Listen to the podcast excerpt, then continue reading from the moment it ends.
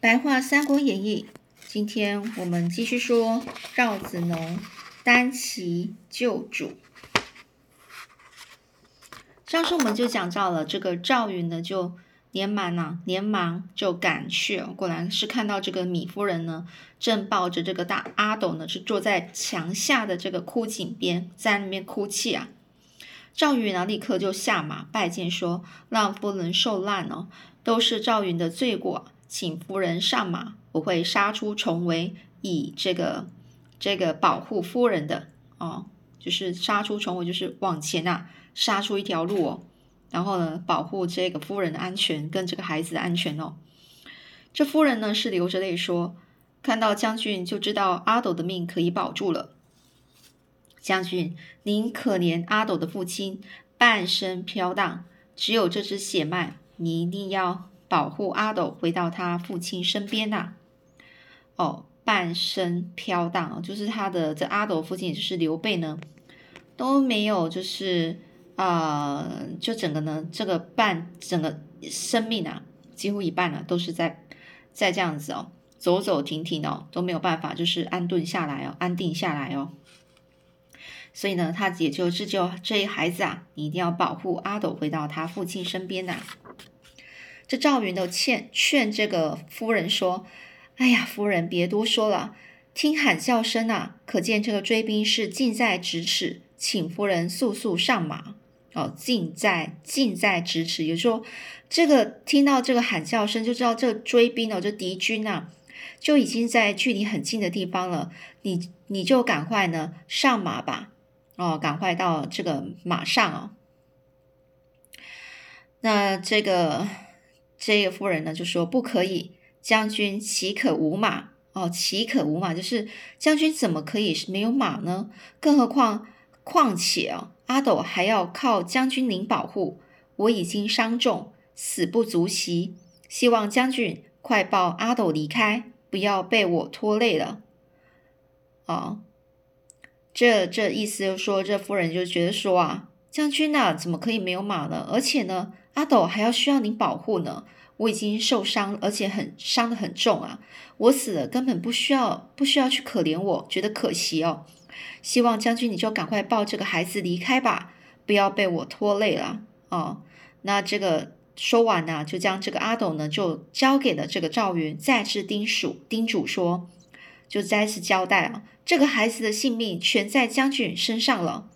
赵云一再的请夫人上马，夫人就是不肯。秦妃得以下，赵云厉声说：“厉声哦，就很大声的说，夫人不肯听我的。追兵来时，难道要眼睁睁看我们三人都送命吗？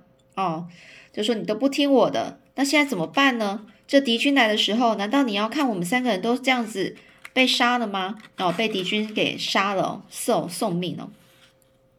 然而米夫人竟在这个赵云呐猝不及防之下放下阿斗，转身呢跳下枯井中自尽了。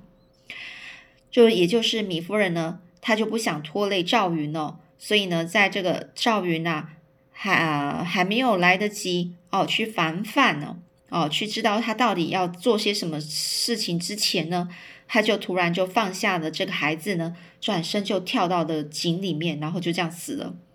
赵云见势已无可挽回，又恐曹军到失，只得将土土墙呢整个是推倒，掩盖枯井。哦，就赵云看到这事情也没办法再挽回的，无无可挽回哦，就没办法挽回哦，没办法急救了。又怕呢这个曹军哦，就是敌意呢盗失哦，就把这个。这个夫人的尸体啊带走，所以呢，只得将这个土墙啊推倒哦，旁边有一个土墙哦，就是泥土做的墙哦，推倒，然后把这个土墙整个盖住的这个枯井，然后解开绑着盔甲的丝绳，放下自己自己那个护胸护保护胸胸口这边的铠甲的这个眼心镜啊。哦，眼心镜就是有点像，也也是称作什么护心镜，保护心脏这个地方哦，中间的地方，将阿斗呢整个抱抱护在怀中，再提枪上马，提枪就拿起他的枪哦，也就是他的武器。当时呢，这个敌将燕明啊，已经率领了一队步兵呢，将这赵云团团围住但是战不到三回合，燕明就被赵云给刺倒。这个杀散敌军之后，冲开一条路的赵云，不久又被曹营大将张合拦住了。这个赵云呢，虽然是挺枪迎战呢，却也不敢恋战啊，不敢恋战，就是一有机会呢，就赶快逃走，而不会想要继续打下去哦。一有机会便快马加鞭哦，快马加鞭就在跑得很快的马身上加一条鞭子，那马跑得更快啊。就在现在是比喻说，快上加快，加速前进啊，迅速离开哦，也一有机会就快马加鞭迅速离开。没想到呢，一个踉跄哦，哦，当然这边有一个踉跄，上次有讲到踉踉跄跄哦，哦，就是讲说这一这一个踉跄就是呃也呃就是身体啊没有就是呃歪歪歪的歪七哦歪倒的一边哦这样的一个情情况哦。没想到一个踉跄哦，竟连人呐，连人带马一起跌进了土土坑中哦，一个坑哦。就在张合一枪刺来的时候，忽然这个土坑中散发出一道红光，赵云的马整个腾空一跃，跳出坑外，吓得张合连忙退了好几步哦。散发出一道红光哦，就是有点就是呃神奇的感觉啊。这个小说都会有一种带有神奇的意味哦，所以就是 会有一个红光，哎，突然很很神奇哦，一个红红光出现了。这赵云的马突然就腾空一跃，就跳出了坑外。赵云呢，继续纵马前行哦，哦，纵马就是操操控他的马往前进。忽然听到背后有两名敌敌将大叫：“赵云，束手就擒吧！”哦，束手就擒就是。啊，你就不要再抵抗了，乖乖的就让我们抓住吧。同时呢，前面又有另外两名敌将拿着兵器拦住去路。赵云又拔出这个青钢剑，哦，朝朝一起涌来的这四个人一阵乱砍，才又杀出重围哦。这个宝剑呢，拿出了青钢剑，这个曹操的宝剑哦。当时曹操在景山顶上看到哦。忙问左右，忙问左右，忙问他左边、右边的人啊，那个战将是谁呀？为什么所到之处皆危不可挡呢？曹洪呢，立刻飞马下山，大叫说：“大将可否留下姓名？”这赵云就回说：“我是常山赵子龙啊。”哦，曹洪呢就回报曹操之后，曹操就忍不住称赞哦，就说：“真是一名虎将啊！”啊，虎将就是一个很好的将军哦，并命令快马传报各处哦，赵云所到之处不许放冷箭，务必活捉啊！哦，不可以放冷箭，就是暗中放箭去偷袭他哦。哦，所以呢，不可以去偷袭赵云哦，一定要活捉，让他没事啊！哦，指令一下，赵云因而脱险，脱离包围时。赵云呢，已经杀死了曹营大概五十多人哦，战袍上也全是血迹哦，只是一一波未平，一波又起，也就是说，一个波浪尚未平息，另外一个波浪又兴起来了。比喻这事情啊，就是啊很不顺利哦，一事都还没有解决，另外一个事情又又发生了。呃，这个赵云呢，是急着赶路哦。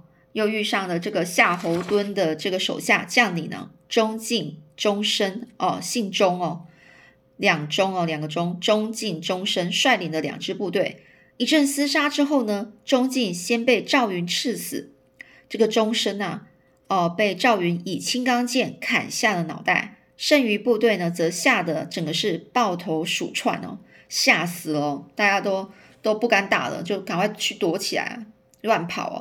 终于离开了这个龙潭虎穴的这个赵云哦，龙潭虎穴哦，就讲龙虎藏身的地方啊，比喻比喻啊，说这是一个很危险的地方哦，龙潭虎穴哦，离开了这龙潭虎穴这个危险地方，急忙啊是往这个长板桥哦，一个一座桥哦，叫长板桥而去，很不巧又听到这个追喊声哦，原来是文聘哦，一个将领呢是带兵赶来哦。哦，就也是曹操曹营的人呐。这个时候呢，这赵云呐，整个是人困马疲哦，人困马疲，就是人都已经很疲劳了，然后他的马也很疲劳了，哦，人就已经很很疲困哦，疲。所以这赵云看到远处呢，呃，有一个有人呐，立马在桥上哦，就就在在呃，就是骑骑着马在桥上那边哦，一看是张飞哦，忙大喊说：“急忙哦，就是很很快就大喊说：‘翼德，快支援我啊！’翼德就张飞哦，快支援我。”张飞就回应说：“你快走，追兵我自会料理。”赵云啊，平安过这个长板桥之后呢，又走了二十余里路。当看到刘备和众人在树下休憩，立刻下马跪拜，哭着说：“赵云罪哦，赵云罪该万死啊！也就是说，我罪该万死啊！米夫人因为身受重伤，不肯上马，投井而死，我只得推土墙掩盖。然而，然后呢，怀抱公子突出重围。”端赖主公洪福，才得脱险呐！才得脱险，就是哦。然后呢，我就抱着这个你的儿子啊，公子哦，就突出重围，就跑出了这一个样的这个危险地方。完全是因为主公你啊这的福气哦，才可以脱险，才可以离开这个危险。刚刚公子还在怀中啼哭，现在却有好一会儿没动静，我怕保不住了哦，就是因为他听到。呃，小孩前面在哭，后面呢却没有在哭了，他就想说啊，大概死了，糟糕了。于是呢，解开胸前的护甲查看，原来阿斗正睡得香甜。赵云欣喜地说：“幸好公子平安无事。”然后双手抱着阿斗交给了刘备。刘备抱起这个毫发无伤的阿斗，就是完全没受伤的这个小孩啊，瞧也瞧也不瞧的就朝地上要丢下去，气闷地说。为这卤臭未干的小子，害我差点损失一名大将，要这孩子何用？哦，为了这卤臭未干哦，就为了这个身上哦奶味还没有退尽的这一个这个又这个这个小子啊，就是说这一个小孩哦，害我呢差点就损失一名将军呐哦大将哦将军哦，到要这个孩子要干嘛？有什么用呢？哦，赵云呐，马上啊，连忙啊，是赶快呢，就呃抱起哦，赶快是阻止这个这个刘备呢，哦，去摔这个小孩哦，所以就对这个刘备啊，但是又同时又对这个刘备如此看重自己哦，就感觉非常的感动呐，非常感激哦，敏感五内哦，铭铭记的铭哦，感觉的感哦。敏感五内就是指五内五脏内腑的五内哦，心啊、心脏啊、肝脏啊、脾脏啊、肺啊、肺、肾脏哦，五个脏哦。也就是说，他就非常的感动哦。然后就说赵云就是肝肝脑肝脑涂地，也不能回报主公于万分之一啊。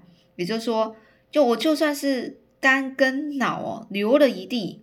哦，肝脑涂地哦，涂涂就是涂抹的涂哦，地板的地哦，形容是啊，非常的忠诚哦，任何牺牲都在所不惜呀，或者是肝肠涂涂地哦，你要肝脑或者肝肝肠都可以哦，反正就是对他就非常忠心的啦，哦，就算是这样永远忠心呐，也没办法回报主公您呐，就没办法主。回报您的恩情哦，这文文聘啊，这这是那个刚刚在追着带兵追赶来追赶这个赵云的这这个曹营的将军哦，其中一个将军哦，文聘在长板桥上就被张飞拦阻下来了。又见桥的东边树林后有尘土飞扬哦，怀疑那边有埋伏哦，有人躲在那里，便勒住马，不敢前进。不久呢，这曹仁、李典、夏侯惇和张辽等将领也都赶到，但是看到张飞怒眼圆睁的立马桥上啊，多怕又是诸葛亮的诡计哦，全不敢靠近哦。见到张飞啊，怒眼圆睁哦，眼睛啊是很怒气，怒眼哦，圆睁哦，眼整个眼睛圆圆的，真的很大，就想就意思说看起来很生气的样子啊。然后呢，坐在马上马马的那个坐在马上面的，然后在桥上在那边等着他们呢。他们都很怕说这些将军看到说，哎，该不会又是诸葛亮的诡计哦？然后根本就不敢靠近。于是，在桥的西边一字排开，并派人啊飞马报告这个曹操啊。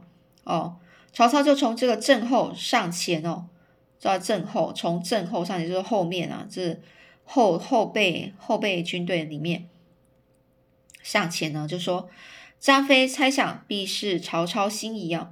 哦哦，曹操从阵后上前，张飞呢就在猜想啊，这个曹操啊。容易心疑哦，就是疑心病很重，才会亲自来查看哦。便声如洪雷的厉声大吼大吼哦，声如洪雷就是吼很大声哦。焉能张翼德在此，谁敢来决一死战啊？死战哦，就是我我我在此啊，我就是谁啊？我就张飞哦，在在这里啊，谁来跟我一起打呢？这个曹军听后，没有一个士兵啊是不吓得两腿发抖哦。也就是在场的每一个士兵都吓得两腿就发抖。曹操就对这个左右说：“啊，我曾听关羽说，张飞即使在百万大军中，要取上将的项上人头，也如探囊探囊取物。探囊取物，难囊很难念哦。探，然后呢昂囊，探囊取物，也就是说。”好像伸像手伸到袋子里面拿东西这样的一个简单容易办到的事情呢，也就是说，要取就是这个这个张飞呢，想要取那些将军呢，其他将军的人头啊，其实都很非常的简单哦。大家千万不可轻敌呀，就是大家不可以去呃小看他。啊。这话都还没说完呢，张飞又大喝一声哦，就大大吼：“焉能张翼德在此，谁敢来决一死战？”曹操见张飞如此气吞山河的模样，颇有退兵之意哦。怎知张飞发现曹军后，曹军军曹军后军阵脚稍有移动哦，又挺长矛，大声呵斥说：“战不敢战，退又不敢退，畏首畏尾的，是何缘故啊？”哦，曹操其实看到张飞这样啊，气吞山河的意思哦，就是讲说，呃，气势很大，整个。真的很有气概哦，吓死人哦！